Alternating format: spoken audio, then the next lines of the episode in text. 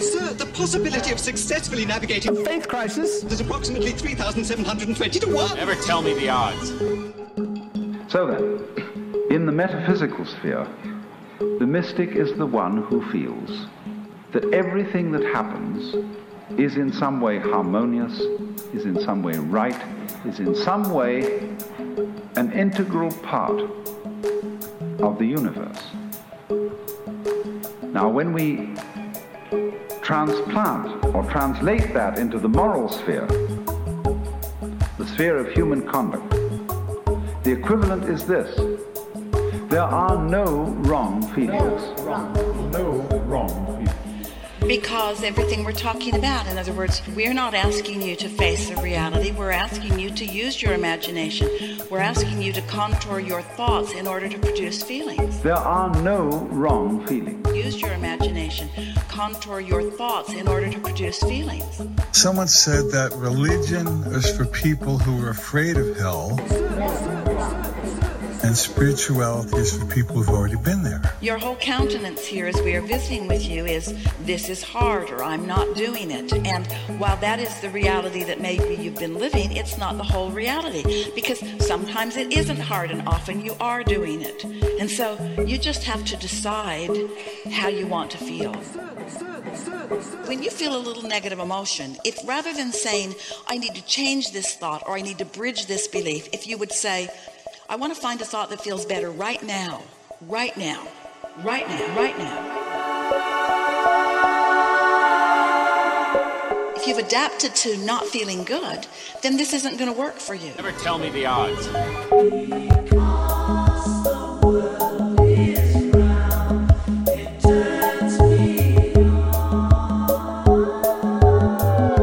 This is Infants on Thrones, Baby steps. You want someone to preach to? the philosophies of men I like magical toys. You toys. want religion, do you? mingled with humor. I don't believe in them. There will be many willing to preach to you the philosophies of men mingled with humor. We are evolving. Baby steps. You can buy anything in this world of money.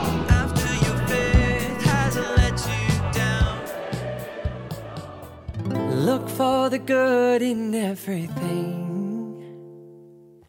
Look for the people who will set your soul free. It always seems impossible until it's done.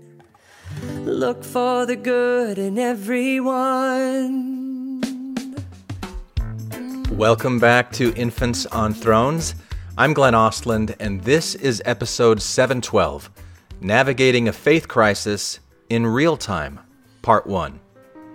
Now, in 2019, I became a certified holistic life coach. And I'll be honest with you, I had to eat some major crow to do it. Now, I had made fun of life coaches for years. I was well aware of the pain and trauma that many people feel as the result of a faith crisis, but I cynically viewed life coaching as an opportunistic way for unqualified people to capitalize on that trauma and pain. I didn't allow myself to see or feel the value of it. But a few years ago, I met best selling author Alan Cohen, a well respected teacher and life coach. Someone said that religion is for people who are afraid of hell, and spirituality is for people who've already been there. I saw the way that Alan holds himself, his deep compassion, his deep wisdom. I saw the impact that that had on people that he coached, and I felt that impact directly for myself. I opened myself up to what he was doing, and that crusty shell of cynicism about life coaching that I had quickly began to melt away. So I joined Alan's class and eventually became a certified holistic life coach. Now, as of February 2021, I've coached just over 50 clients during the past year and a half, doing it part time. And now I'm focusing on doing this full time while I go back to school to get a master's degree in clinical mental health counseling, which will take a couple years to get. Now, I didn't realize that all of these years of podcasting that I've been doing have really developed my active listening skills, my restating and steel manning skills, my critical thinking and reframing skills, all of which have made me a very good life coach. And I want to share that part of myself with you because I really believe that it has been my experience with this podcast, with the relationships that I've developed with listeners and guests, the things that I've learned from hundreds of interactions over the years that has brought me to this place. And whether any of you are interested in one on one coaching or group coaching or simply being a fly on the wall of someone else's coaching experience, I'd like to pay it forward I'd like to pay forward what this podcast has helped me discover in my own life about myself, about my relationship to my mind, my thoughts. Now, especially because so many people continue to struggle with the pain and trauma that accompany a faith crisis, both in relationships with others, but more importantly, within our own minds, our own thought processes, our own self image. If only there was a brave person willing to come on the podcast and be vulnerable in front of dozens and dozens of people, to be coached through a faith crisis in real time? Well, there is. His name is Reed, and you've probably heard him on the podcast before. All I want is peace, right? Mm-hmm. I'll do anything for peace. Like if there's a if there's an argument or something, I'm so guilty of walking out of the room and letting my wife take care of it, or you know, I just I can't handle contention, and it's not because it's the spirit of you know the devil or anything. It's because I just I don't like not being peaceful, and and so that's another reason I think that I am so you know worked up about. I just want to feel peace, right? I just I don't want to feel these these horrible feelings because it's it for for someone like me who it just it's not healthy or I just feel you know not good at all. So now Reed has agreed to go through several coaching sessions that will become this new multi-part series that I'm calling Navigating a Faith Crisis in Real Time. Today you're going to hear our first session. Now it's raw and it's vulnerable, and I encourage you to listen with compassion rather than with the crusty cynicism that I used to have. I expect that if you listen carefully, you'll hear parallels between Reed's struggles and your own, either past, present, or maybe even future. Now, I hope that you enjoy this series and that you get something out of it. And if any of you are interested in one on one or group coaching with me, I've created a new survey that you can fill out. It's linked to this episode on the website at infantsonthrones.com. And whether you're interested in coaching or not, you may be interested just in answering the thought provoking, self reflective questions that I put on that survey. And if you are interested in coaching, we can schedule a free 30 minute consultation to see if it's a good fit or not. So, that's my spiel. And now, I give you Navigating a Faith Crisis in Real Time, Part 1 with Reed Christensen. Enjoy. All right, Reed. Reed, Reed, Reed. Thank you so much for being here. Oh, my pleasure. So this is this is the first time like I, like I've been I've been coaching for a year and a half maybe I got, I got, I, I started um, doing it while I was training, and I had to do like four coaching things a month for five or six months, and then got a certificate for it. I ended up doing more than five a month because there were a lot of people on the podcast that reached out to be coached while I was mm-hmm. offering free coaching, and that was a great experience. I love doing it, but this is the first time that anyone has said yeah i'm i'm willing to do this for a podcast episode and be totally vulnerable. Uh, and so I, I want to applaud your bravery for doing this.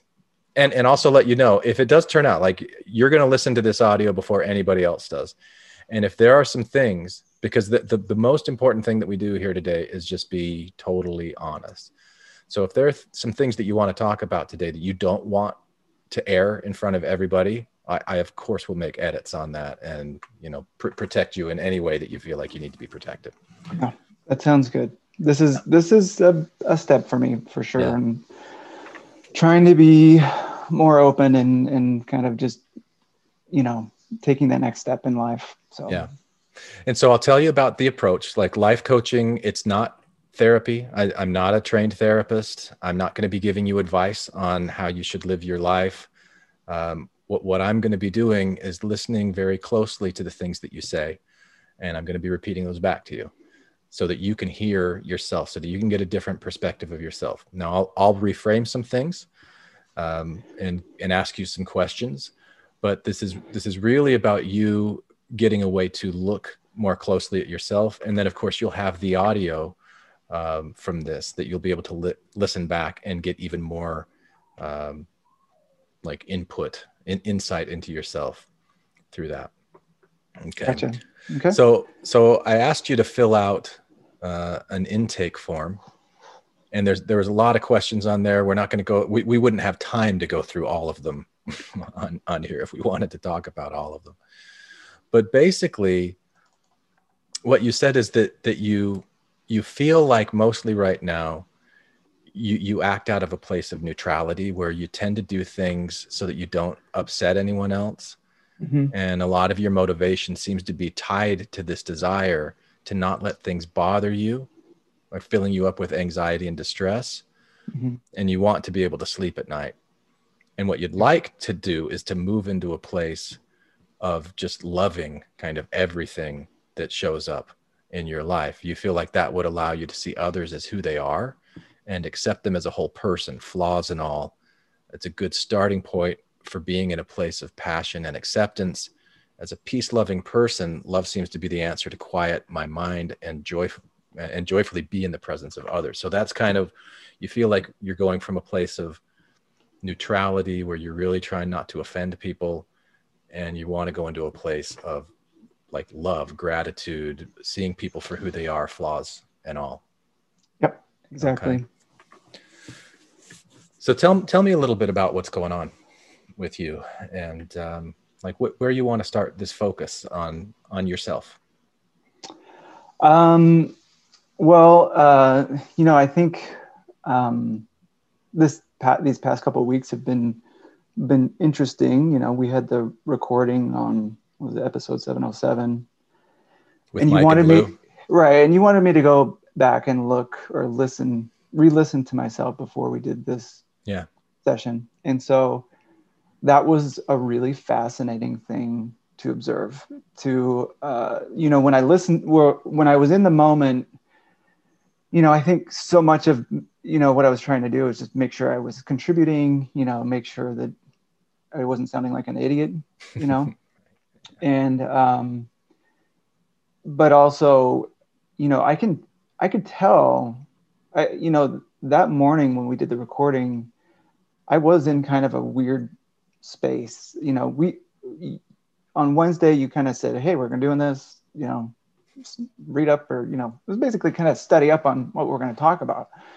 And so the one thing i did which i thought was interesting is i listened to things multiple times which i never do. Whoever has time to listen to a podcast more than once? Because you, you usually have like a list that you're listening to or you're trying to get to and you know there's too many. But you know that morning i was just it was hard because it was a topic that i just wasn't feeling comfortable talking about i'm not like a i'm not like the world's greatest debater you know i'm not you know it's and that's probably because i i would, would much rather just shrink into a corner and listen to everyone argue because then i don't have to deal with any sort of like oh oh i think i upset someone you know Yeah. Right. um but yeah i mean studying and and it was and so when i when i listened to myself it was it was like man and and it didn't take like 10 minutes in you know or whatever until i started talking and my wife's like man you discount yourself you Mm. know? You you just sound so unsure of yourself like you know this is it's not really who, who i think you are. And i was like yeah it's probably true. It was just i think in the moment it was it was you know just kind of i don't know i wouldn't say scary but it was you know i was f- just feeling weighed down by just several things um so but, in uh, the in the course of the discussion you were feeling weighed down. Uh, yeah, for sure. Um, it's just kind of, you know, when you, it was intense.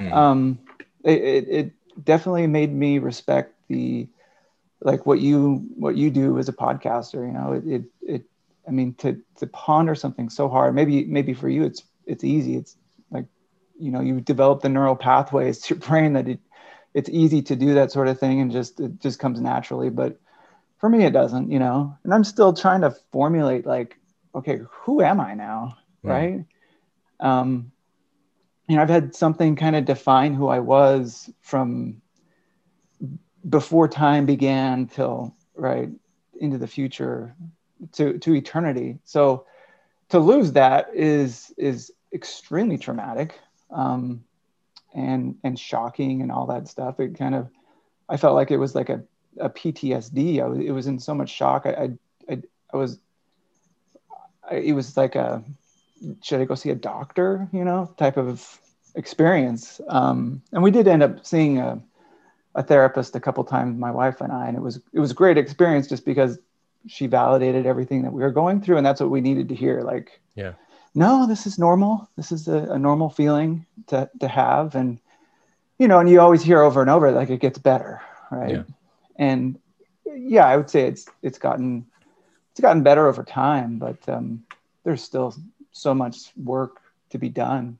Yeah. Um, so much you know in terms of relationships and you know community you know friendships and all the above. It's and that stuff shouldn't define me but at the same time it's a huge an important part of my life. And that's kind of hinting at what i put in that personal assessment. It's like you know i, I just i just want everyone to be happy around me. I want you know um so yeah that's all right. well, well let me let me stop there and let, let me let me tell you what i heard you say Mhm. so you started by talking about your reaction to that episode 707 and that you you, you had an experience as you were listening back to yourself that really surprised you in in what you heard in yourself.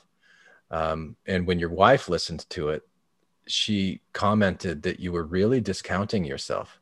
You, you weren't being as assertive maybe as confident maybe as she sees you in other places so so may, maybe it was the the context of being um, on the podcast or maybe there was something else but you heard that in yourself that that kind of uh, indecision Mhm. and and then you talked about not really knowing who you are um, that that you were part of this thing you're referring to the mormon church that defined who you were for all of your life. And and you said now you've lost that. You, you've lost that thing that defines who you are and you're not sure what to do with it. And so you're you're kind of in this place now where you're trying to figure out who you are who you are in relationship to your family to your friends people around you. And um, and and i would also add to that that the you know the mormon church kind of defines those other relationships for you as well right? It's not it's not my wife it's my eternal companion it's not my kid these are my you know they're sealed to me forever and they're always with me you know so you know it seems like all the relationships parents you know siblings everything it gets kind of you know what you thought was um was reality right and i know that's all in your head and everything but it was it, was it now kind of now it's all up in the air. I don't you know those relationships were kind of based on on something more than just a relationship right? It was it was kind of like this i don't know heavenly or you know there was kind of a definition there that was was deeper i would say. And now oh go ahead. Yeah so so you're, you're saying that the church defines those relationships by giving words like instead of a wife it's your eternal companion or y- your children are sealed. And so there's this this language and these ideas that are behind that that kind of define who you are what the relationship is. And and, and I'm, I'm i'm curious what what's changed now for you in having those ha- having those words change Um, I that's a great question. Um, you know,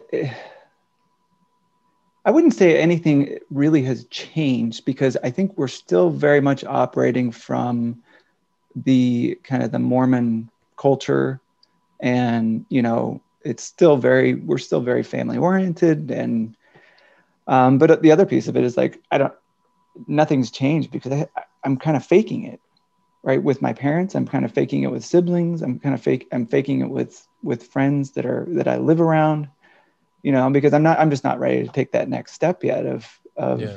um, you know, living my authentic life around them. Um, so everything's kind of the same. I just have a little bit more um, guilt, I would say, in terms of, you know, um, just yesterday and the day before, my, you know, I kind of dipped my toes in the water with with my parents and turn, and we actually talked politics, something that I was scared to death of. I honestly didn't want to know because I was scared to find out what they thought about, you know, the Capitol riots, for example. Like, Yeah. was was the election a fraud? I kind of don't want to know because if I if I do find out, then I'm going to be upset probably with, Hmm. you know. So I dipped my toes in those waters, and um, my mom called me yesterday morning and said, you know, um, the, you know, your your dad didn't sleep all night because he thinks you're a Democrat, and um, which I I'm not actually a Democrat. I'm not a, a Republican either. It's just like, you know, I'm just trying to call out hypocrisy on both sides. And I was trying to explain to him that, you know, you, we have to understand each other. And and basically the the premise of the podcast that we did, you know, we got to love each other. We got to like, we can't just close off each other and just assume the other guy's the enemy. And that's basically what I was trying to tell him, but apparently set him off. And you know, she kept asking all these kind of probing questions because that's what we do with each other when we're active LDS. You kind of do this kind of virtual, or I, I should say, just like these little tests, Mhm. subtle little questions like, how's your, how's your, you know, your ministering, or you know, are you studying Oh, studying? that's right. with- It's not called home teaching anymore. no, no. So um, there's all these little probing questions, and the whole time I just I had to just tell bald-faced lies, Hmm. and I felt horrible, right? I, because I don't want to break their hearts. They're they're older, and it's like, why should I, you know, destroy them? Because I know it would destroy them. The fact that my dad stayed up all night, worried about me becoming a Democrat, it should indicate something to you, like what happens if I come and say, yeah, my I don't, you know, I don't have a testimony anymore, or I don't believe anything that you believe anymore. And yeah. I think that that you know they've lived their lives, sacrificed everything for us to make sure that you know our our religion, con- their their religion continued in us, right? Yeah. So So I, I want to I want to stop you there for a moment, Reed. mm-hmm. And and again, I want to recap what you've said. But but first, I you know like I, I recognize that you've got so much love for your dad and for your mom. Mhm. Like you do not want to do anything that is going to hurt them or make them uncomfortable in any way. Yeah. Um, and uh, that that's that's a beautiful beautiful thing. You you you started our conversation by talking about leaving the Mormon church and you used the word uh, basically that everything's lost that that you know everything kind of went out the window and it's lost but with with what you were describing here you said that things really haven't changed very much um, because you're faking it you're Mhm. faking it with them so there's some things that you've lost but there's also things that haven't changed very much but you feel like you can't be your authentic self um, with them you have to did, did you say bald-faced lies i think you said bald-faced yeah, lies I was like, uh, are you you know, you guys going to church? I mean, just those types of questions. Where it's like, You- yeah no. yeah If I was telling the truth. Yeah. Right. So and and the reason the reason why you told them what you knew they wanted to hear was because you didn't want to hurt them. So you have this you have this value system that's based on your love for them. You you said earlier that you want everybody to just be peaceful. I, I guess my my question there is how, how is that not being authentic to who you are? That you're Um, you're I- you're acting well- from a place of love. Well, for one, I, um, I mean, one of the main virtues that you know that I am all about is you know truth you know whatever that is whatever that means. I know there's you can debate that forever but you know there's a truth. Did i go to did i go to church or am i studying you know come follow me with with the family? You know no i'm not. That's but to say i am feels like a complete fraud. Yeah.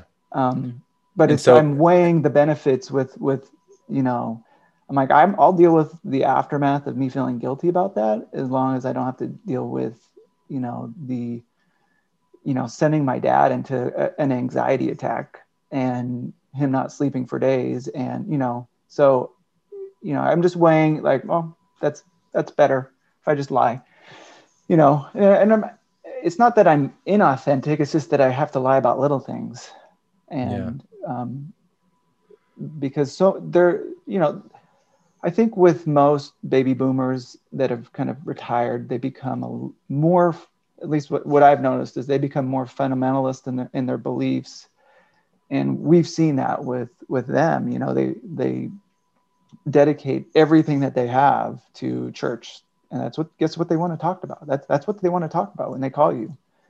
And and so the whole relationship the foundation feels like that's what it is.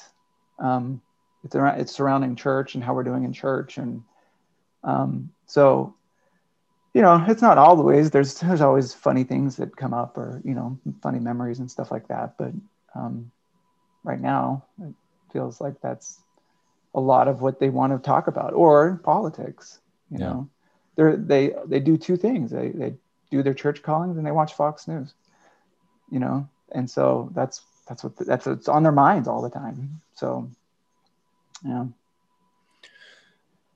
and it sounds like the the part of this that's the hardest for you is those little lies that you said that you have to tell. Yeah.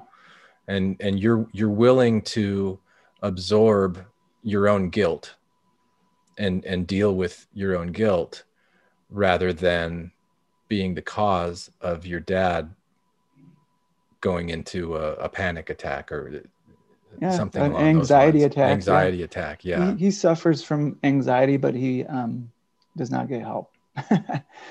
So we all have to kind of be careful mm. with with what we say and do around him. Yeah. So, so how, how do you feel when when you have boy I, am not really sure where to go with this Reed i've got to be honest. Well well here's let me just say something that i discovered. So you sent me um, the latest i don't know if you're going to release that to everyone. It was a sharing time on on patreon? Yeah that's a patreon only episode but but i can use clips of it. Like if, yeah. especially if you talk about it here i can use clips yeah. of it.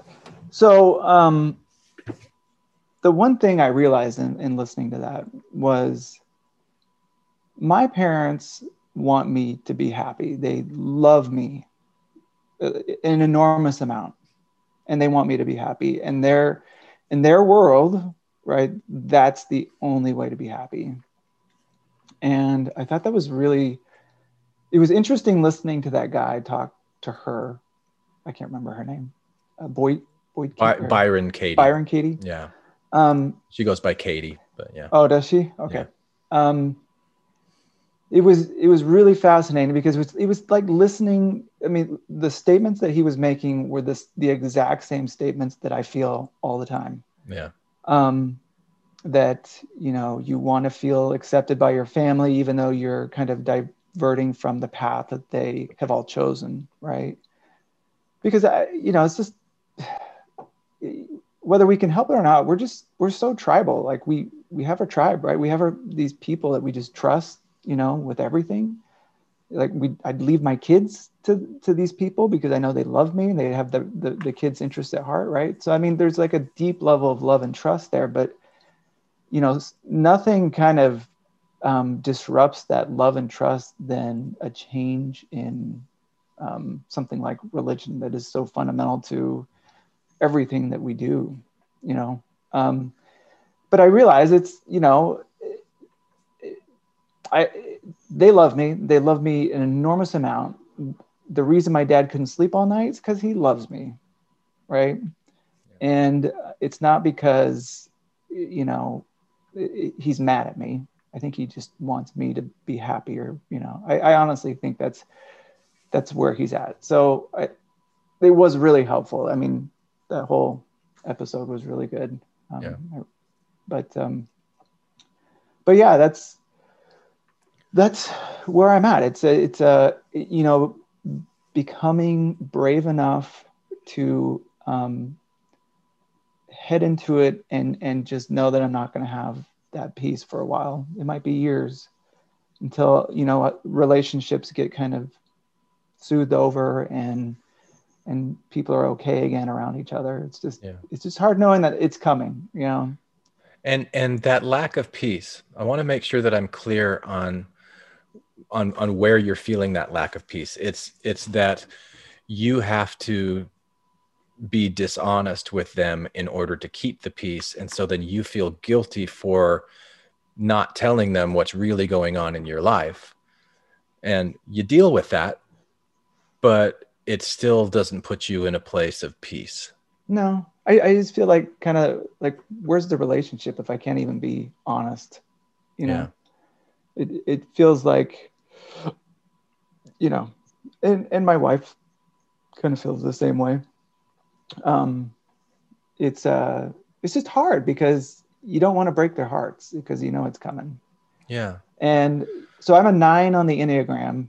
So i figured yeah i'm just you could so i and um it's so interesting doing those enneagram tests because i can see through my life how i was always a nine in in high school. I was i was the funny guy. I was voted class count, clown of, of high school and all i wanted to do was make people laugh because if i knew i could make them laugh they they wouldn't beat me up and they'd be you know they'd be at peace with me. And as long as that you know i could sleep at night. Because there was times where you know like any kid grows up and gets you know someone decides to pick on them or you know I, I it was just miserable. I hated it. I couldn't live with knowing someone didn't like me or you know so i kind of developed the a very strong sense of humor and it was all about just making everyone laugh all the time. And um, and then as I see my life kind of continue, you know, I had I had a job um, prior to the one I have now where they, you know, there was a change in management and it was it became extremely cutthroat, and I was literally getting threatened by my job I, for being too nice, for like you gotta you gotta you know, because there was there would just be these phone calls where everyone's just throwing under each other under the bus and it was just it was wild. I felt horrible. Couldn't sleep at night. I think it sent sent me into like a like a depression that you know took me a while to kind of pull out of. Um, I just couldn't process the amount of kind of negativity and just um, you know you know these are people that kind of enjoy uh, you know that sort of environment is how I felt. You know, they were they weren't bothered by it at all. It's like you know, the the it was the water they swam in, and and it was not for me. Yeah. So um, so I kind of carried that through my life, and always knew I needed to work on it. Like I I can't you know I, I don't know if it's a it, is it a gift or is it kind of a curse? You know, I don't know. My my understanding of the nine on the Enneagram is is that be, because you put such a premium on keeping the peace with people, you don't always um, speak up what you want, and so you kind of have a tendency to bury the things that you want and repress that part of yourself until it gets to a point that you just explode in anger. And I remember you told me the story about you chasing your son down the street like at Yeah, the beginning um, of COVID. I don't- you know, that that there are there are times where there's things that you want and it but you want to keep the peace, you want to keep the peace, and then just boom, Mhm. it it goes out. So so to your question, is it a is it a blessing or a curse? Mhm. I mean, I you tell me. Yeah, it's been both, right? Yeah. I mean, I think it's helped me in certain organizations, but it's been a hindrance in others. D- Mm. It depends on on the organization. Yeah. Um, and and the recommended work for people who are nines on the enneagram is to ex, you know work on expressing what it is that you want and and you know being being very open. So it's it's interesting for me to hear you talk about this conflict that you have with your parents where you you would prefer in in your minds to have a healthy relationship with your parents. You are 100% authentic to who you are. You don't have to pull any punches. You don't have to hide anything. Um, and they accept that. And they can be exactly who they are to you and you accept that. And that's like your perfect ideal relationship and from from someone who's a nine on the enneagram that makes absolute sense. You just want to keep the peace. Mm-hmm. and and you look at the position that you're in and the reality that you're in. If if you were totally authentic about what you think and feel about religion and politics you're really concerned about how your parents would react. And so you're you're not going to do what it is that you would like to do in that situation. Instead, you're going to try to keep the peace and just kind of hide that part of yourself. And so if if what people say about the Enneagram is right, do, do you feel a sense of any kind of resentment that would then bury uh, or, or, like be buried and build under the surface for to, doing this to, sort of thing? To, to like the explosion uh, well, but that could possibly lead to an explosion. But do you, but do you feel like that there would be resentment that would build towards your parents or even towards the Mormon Church that has created this situation where you really can't be what you want to be? Mm. You have to you have to be fake in order to get what you want and in order to get the peace. That is a really great question. Um, because I feel like right now all so much of my energy is focused on trying to come to peace with the church. And you know i've, I've felt such a um, just completely you know lied to and just like that that feeling that you've been betrayed right? Mm-hmm. and it's like but it, it doesn't make any sense in my head. Like in my head i can i can make sense look at it and be like look what this church did for me right? It, it who it's who I am because of this church. Like it taught me everything. I have great friends, you know, strong family relationships. You know, why can't I get over the fact that I that I feel so betrayed, right? And I, I think my wife would probably fall on the same camp. It's like why why can't I just appreciate it for what it is? Why why can't I, you know, I, I feel like if I went there, I would just I would I feel like my head would explode. Yeah. Um, it, it just the things that are said, it's just so not me now, you know. Yeah. Um, that I just couldn't handle. But it's like I, am probably going to have kids that are still want to gonna gonna want to go to church. You know, we have teenagers, and that's their social circle. So I don't. I kind of don't want them to go to church alone. And it's like, well, what am I going to do to kind of, you know, be okay with what's being said and um, I, I, know I know a lot of it's harmful, but there's also uh, there's babies in the bathwater, right? There's there's some things there that are really great. Yeah. And I don't want. Um, I, I would like to focus on that, but I, there's just ugh, can't get there. Yeah. And you know, I just I don't know why I feel like this need to make make peace with the church. Like, why do I ha- why do I feel like I? I think it's because it's always going to be in my life somehow whether the kid, you know, if the kids elect to keep going with it or um, parents, siblings, you know, it's always going to be there. Like, yeah. wouldn't it be great?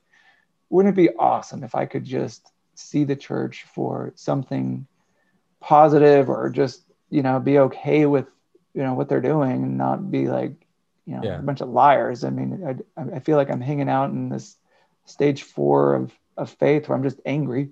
Yeah I'm so ready to move on, but there's like, uh, it, you, I guess you can't force yourself to just move on. Just, maybe it takes time.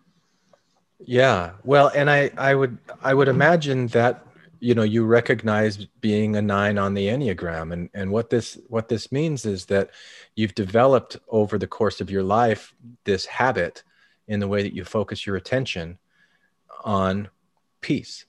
Mm-hmm. And so you ask the question, why is it that I want to make peace with the church? I don't understand what this is all about.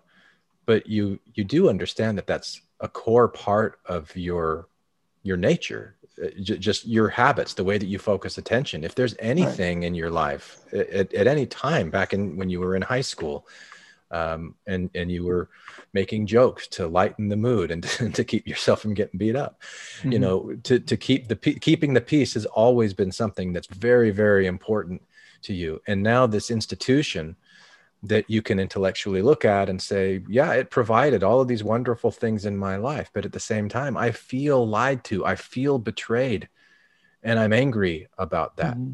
Right. And and as a nine, you're used to burying that anger and keeping peace. You have to do that with your parents right now. Mm-hmm. And it makes perfect sense to me that that would be eating at you. Yeah, yeah. It definitely is all the time.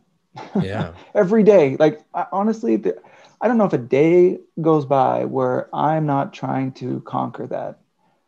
What, what I'm not working on it. What is it that you're trying to conquer? Just uh, the the feelings of betrayal, or just like coming to peace with um, being grateful for for the church, right? Like it, like hearing something and not letting it trigger me. Okay, so you know? what what what would it look? What would something like that? So like this word conquer, you you want to conquer the feeling of being betrayed by the Mormon Church. You want yeah, to conquer, conquer that anger. Um, just uh, overcome or um,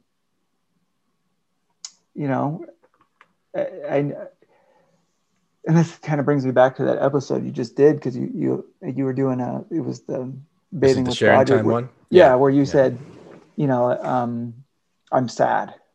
Yeah, right. and then Quad kind of explains like, okay, this is so I realize it's a it's it's you know, it's something that's definitely in my head. It's it's it can make none of the sense like it doesn't make sense, right? I can I can I can get there from like a, a logical, you know, intellectual per- perspective, but it doesn't really help in the end. Doesn't yeah. I, I can't seem to make the leap into the emotional side of me you know i can i can understand it i like listening to um, katie coach um, that guy it was it was uh, you know it sounds simple a lot of times but it's like yeah but why is it never this simple it's yeah like i think there's times where you do make leaps right and that episode we did i felt like i made a big leap it was actually good for me to hear lou talk about the fact that he's handed his his relationships even though I don't like that at all. Yeah. It, it did kind of um, kind of ignite in me like, yeah, he did it. You, you could probably do the same thing, you know, you, if you needed to. You know, he I think he definitely has a different probably any he's probably a different enneagram personality. Let's let's face it, right? He, he probably not too far away from you. I would guess an eight. Yeah, I was gonna say an eight. um, uh, but you know, it, it, that whole episode did kind of bolster my confidence and and me making just the step two days ago of being honest about some pol- political stuff yeah. you know that was a big step for me yeah that and it, I, the whole next day i was thinking about it because um, and i'm trying to what i'd love to do glenn is be comfortable with being uncomfortable yeah you know always you know i think there's we should feel some level of discomfort. Otherwise, you're going to have tyrannies. You know, you got to be able to fa- fight the bad guy. Yeah. And and you know, I, I I was thinking like, well, maybe that's what I need to do is just go out of my comfort zone and do these things that I normally wouldn't do, and then kind of grow accustomed. Maybe after a while, I just kind of start growing accustomed to it. I don't know. I don't know mm. if that's how, you know, you can like change your personality in that way. I really I don't know. Yeah. Um, but it's something I'm I'm like oh, maybe that's something I could give it a, a go. Well, it sounds really brave, Reed, and and it you know it it, it sounds so. Uh, another book that I've talked about quite a bit, and I mentioned it in that bathing with God episode, is Letting Go by Dr. David Hawkins, mm, and yeah.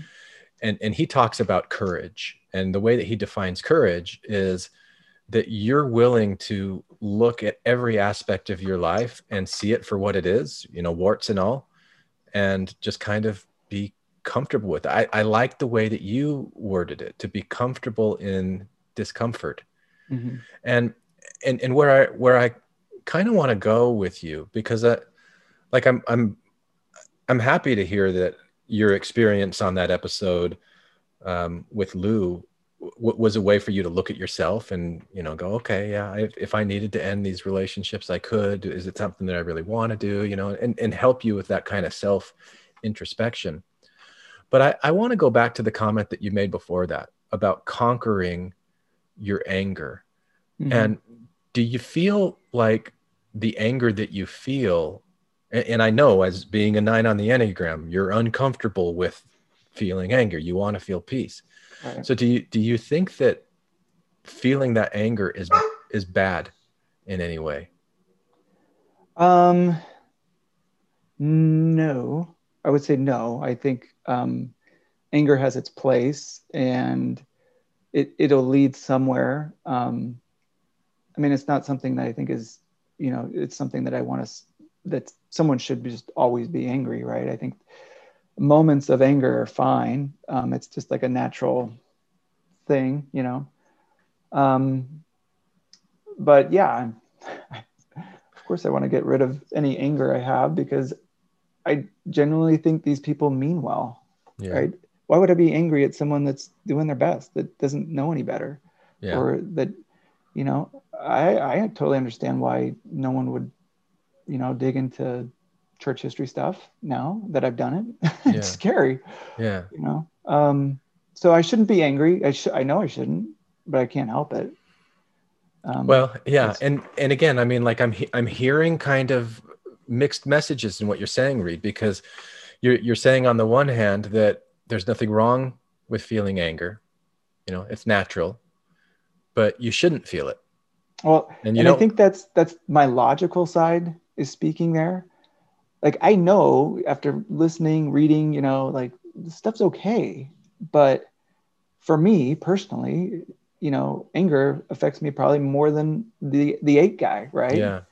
It like it doesn't sit well with me. We all have kind of these sensitivities and and we all have these differences and anger just is not somewhere we want to live. So so anger that you feel very naturally is uncomfortable to you. Yeah. And and you want to become more comfortable being uncomfortable. Um overall, yeah, I do. I want yeah. I want to be able to um like you said earlier, like, you know, nines have a tendency to just to keep their mouths shut. Yeah. And not speak up. Um I think the older I've gotten, maybe the crankier I've gotten or something. Yeah. Um but uh so I do it a little bit more and honestly, I've I had not a professional coach, but it was like a corporate executive coach that a company hired, and and the feedback that I got was really interesting. But they said like you need to speak up more in meetings, like you mm. don't hmm. say anything. Yeah. And I was like, yeah, I I, I know that, and um, so I started doing it more and more, and then it and then pretty soon I I find myself doing it all the time, and I had a really good um, boss and he's still my best friend but he I remember he he said in one of my reviews he's like you have a lot to say. You need to say it. Yeah. you have a voice and you need to use it. And and that has always kind of stuck in my head and kind of given me the freedom to kind of open up little by little and, and then kind of gain confidence and and it's really helped. So i i know that i've seen myself change from good coaching. Um, this is a whole different ball game in a way I feel like, you know, in a sense, because you're dealing with emotions, you're dealing with a lot of things that aren't really pertinent to like a workplace environment, right? You're dealing with, with, um, I mean, it's similar, but you're dealing with these human relations that are, as like family, right? What's deeper yeah. than that? Um, so, yeah, that's that's why I think something like this is valuable. Is someone to say, yeah, keep doing this. Yeah read this you know that, that sort of thing that's what i need i need and honestly i was excited when you invited me to do this because i put in a lot of work into that episode that we did yeah and i think that's why i had such a it had such an impact on me like a mm. really big impact it changed it probably changed my life mm. um it, it was it felt like i'd made a huge leap because i had spent so much time thinking and pondering and um, just really um, studying and I came into it extremely prepared, but all that preparation, you know, was good for me. And I, I realized like if I did this sort of thing all the time, if I had someone that that, that held me accountable for doing certain things, like I know that would help me, Yeah. right? So I'm excited to keep doing this sort of thing. So, Good, and and I'm I'm glad for that corporate coach that encouraged you to speak up. Um, you know, I I'm glad that you reached out to me when you started listening to the Bathing with God stuff and started listening to Infants on Thrones. You know, the the the conversation that that we had with Tom and Adam, which I I think I've referenced.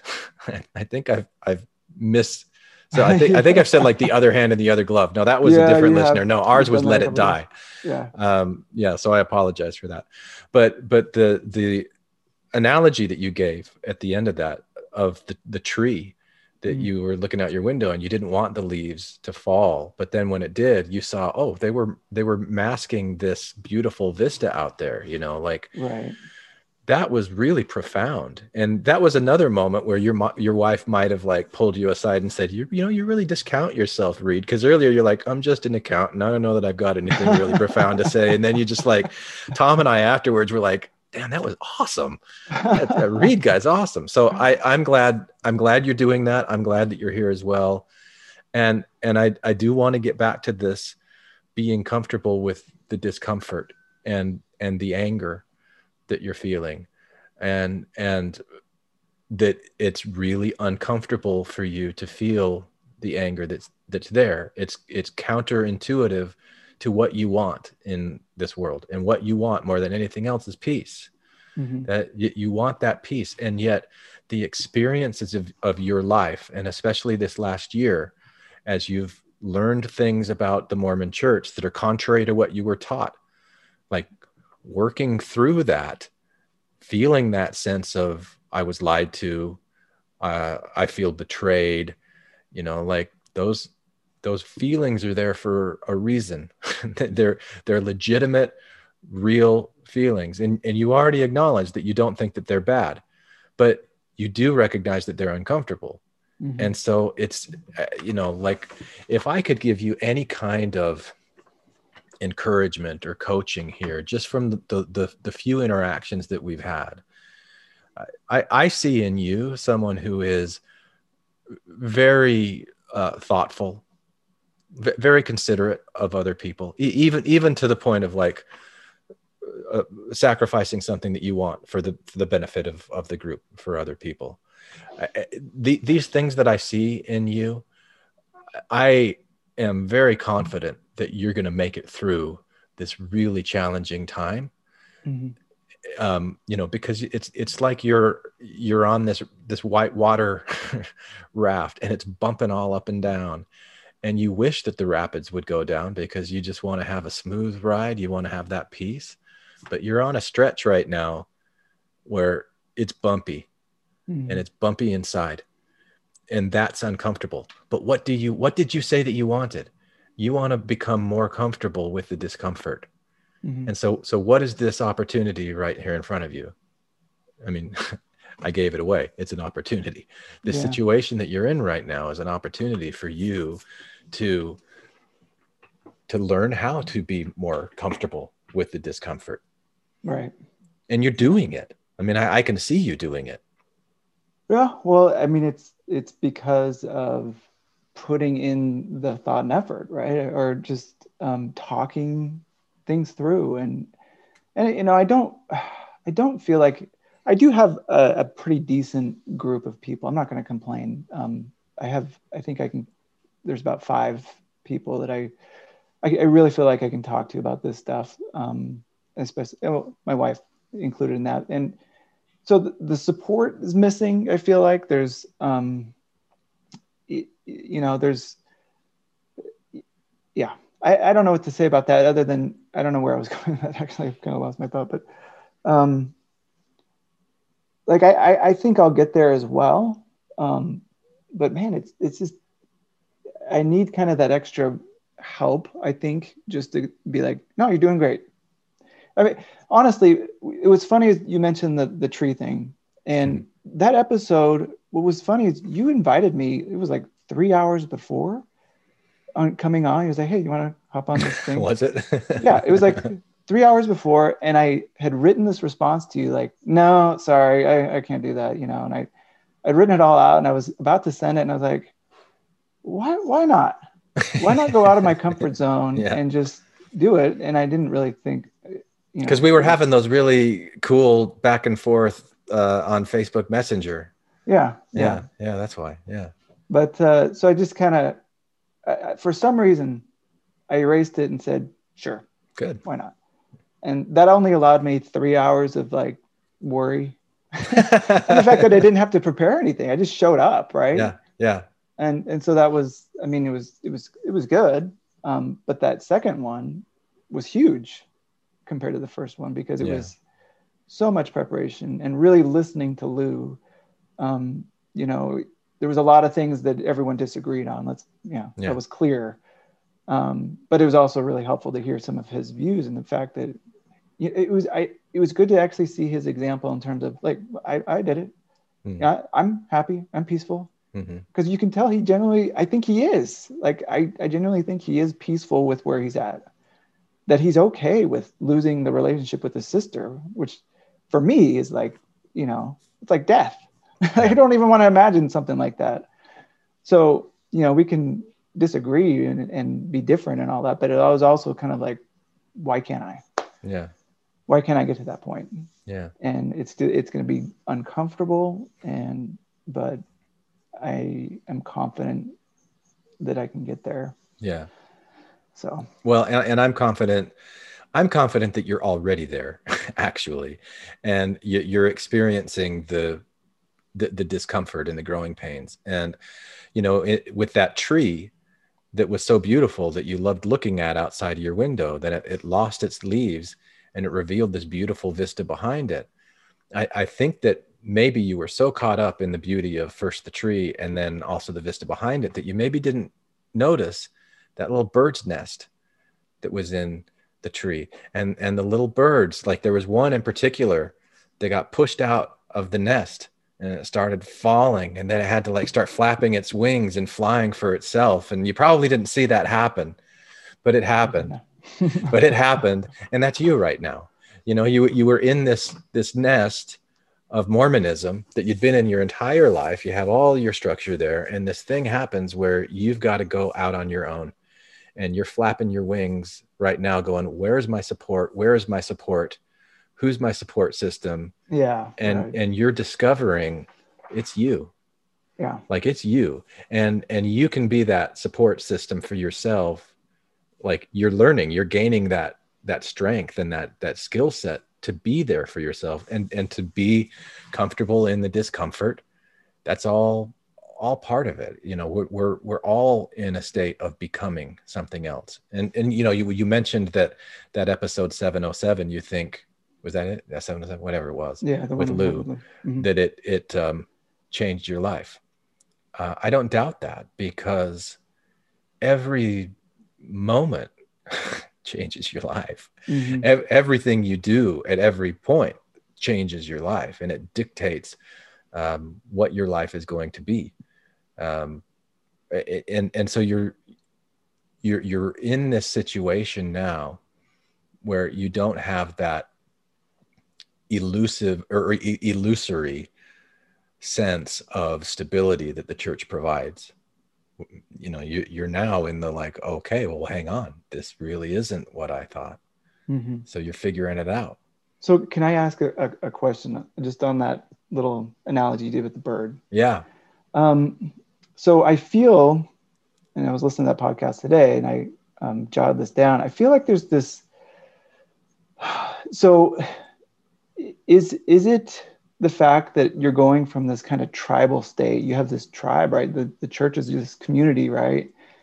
Is it going from that to being an individual and surviving on your own? I mean, not all the way on your own. We still have people that we, you know, maybe a smaller circle of people or but it feels like that's what has to happen like you have to kind of give up the tribe and all of the kind of mythology and all the dogma that it that it has and you're becoming an individual um and but is that is that kind of what you're saying there is is you you got to leave the tribe at some point in order to kind of you know, progress? I mean, I, I don't know that I'm saying that you have to leave the tribe at some point in order to progress, mm-hmm. but I do see that that's what's happened in your case. Wh- whether it had to or not, and in order to progress or not, I don't know. But from from from where I see what you're doing, that is what I see you doing is mm-hmm. is separating yourself from this this Mormon institution even from your family members and you're trying to figure out what is this what is this new thing? Yeah. A- am i the same person that i've always been? Am i different? In what ways am i different? In what ways am i the same? And you're trying to figure out all of these things.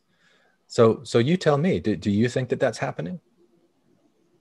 That i'm separating myself from the tribe? And and becoming more of an individual in that sense? Um yeah, I do.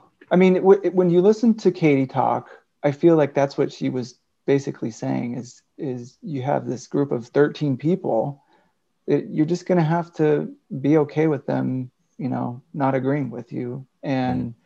it, essentially what i feel like that does though and especially with um, family members in the in the church is that you know they such a strong sense of tribalistic signaling all over the place, whether it's garments, whether it's, you know, how's your home teaching? You know, I have people at work that ask me all the, those sort, those same sorts of questions just to kind of, yeah, checking on, you know, are you still in the, in the tribe, right? Yeah.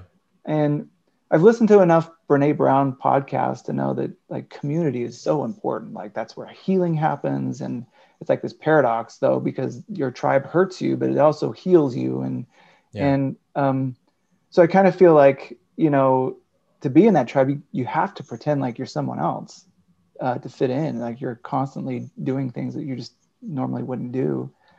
And, and then the, I just find a lot of tension between that, you know, and then going on your own, which, uh, you know, you're, uh, which is where I feel like I'm going. I, not, not because I chose it. I honestly started studying church history never in a million years did I think what I found what I found, right? And it just I didn't know the risk that I was taking by really doing an honest study of it until the point, you know, it was just like, whoa, this is like, you know. So now I've I'm finding myself falling out of the nest and trying to be trying uh, by my nature, trying to find peace, trying to find um, you know, something that I can hold on to that help me sleep at night. And and and so it's very uncomfortable being on on your own when you've been swimming in the in the tribe in the church and in that kind of environment your whole life, right? I mean, it's it's a very unsettling feeling, and um, like yeah, I'm making progress. I know I am. Um, I'm just really impatient with myself sometimes mm. because it's like, when is this going to end? when am I going to get through this? You know. Um, yeah. So. Yeah. So I, I, I guess where where I'd like to end for tonight is is to ask you to reflect on what you just said. So you you recognize that the the church has all of this virtue signaling signaling as a way of checking in are, are, you still part of the tribe? Are, are are we one? Are we together? Are we zion mm-hmm. or are we right. separate? You know um, and uh, you know you, you feel like people can't really be themselves individuals in the church. They have to fit into this kind of cookie cutter structure of expectations and you recognize that there's definitely power in community. So that there there is some kind of power in doing that but you're feeling now like you're moving more towards being an individual than being part of a, a community. So I, I guess I'd, I'd ask you at this point, Reed, if you were to project one year, two year, five years, at some point in the future, what does the ideal resting place look like for you? Like if, if, if you really could get to the place where you absolutely want to be, what would that look like for you? I think you I think you're going to know the answer to that. it's going to be at a place of peace, um, obviously, but I, I, think it would be being authentic, you know, being completely authentic with those around me, um, not you know just comfortable in whatever it is, whether you know I don't know drinking coffee or you know around people that are members of the church and not even thinking about it or you know what I'm saying. There's there's always it's getting over some of that virtual virtue signaling and and just being you know you know it's like hey coffee coffee's okay. delicious i'm right. i you know or whatever and and just being comfortable with with who i am and not having to worry about what what is so and so going to think all right so so let me ask you a question on this and i love yeah i do i love that answer so that your ideal place is that you are being true to yourself and that you're comfortable even in the discomfort of someone else's reaction to you. Mm-hmm. So you, you talked about your dad and you talked about his anxiety earlier. Like Im- imagine if you knocked on the door of their house and he opened and you're standing there holding a coffee in your hand. And how, how would you imagine him reacting if he saw you standing there with the coffee in your hand and you take a sip of it right in front of him and you go, yeah. mm, this is good, dad. You're missing out, dad yeah, it, it wouldn't be good. Yeah. T- tell me a little bit more. Like, like what, what, what? I don't think he would, he would yell or anything like that. He would just be like, he would look confused. He would be like, what's going on? I don't mm-hmm. understand, you know, what, what know. what's, what's your authentic response to his authentic distress? response is coffee is delicious and I yeah. love it. But as, and, as you see him in distress, what, what, how, how do you respond to his distress? Um, I would, I would, I, I don't know. That's a, that's a great question. I, I would um, probably make try to make some sort of joke out of it, or you know, just try to lighten it up a little bit, or you know, um, it, but I would have to at least tell him what's going on. Obviously, I mean that's a huge. You know, my wife the other day got a second earring in mm. her ear. It's crazy, right? Yeah. But it's such a big deal. Why is that such a big deal? It's crazy to me that like she gets a second earring and it's like like you know the kids are like what you know it's like to me it's just crazy all that but that's a whole separate story. Um you know you just have to i would i would try to explain to him what's going on and you know it's not something i want to dwell on. It's at some point yeah. that's going to happen right? It's going to be like you know how much of what we do is we're pretending to just kind of make sure that others around you are comfortable you know?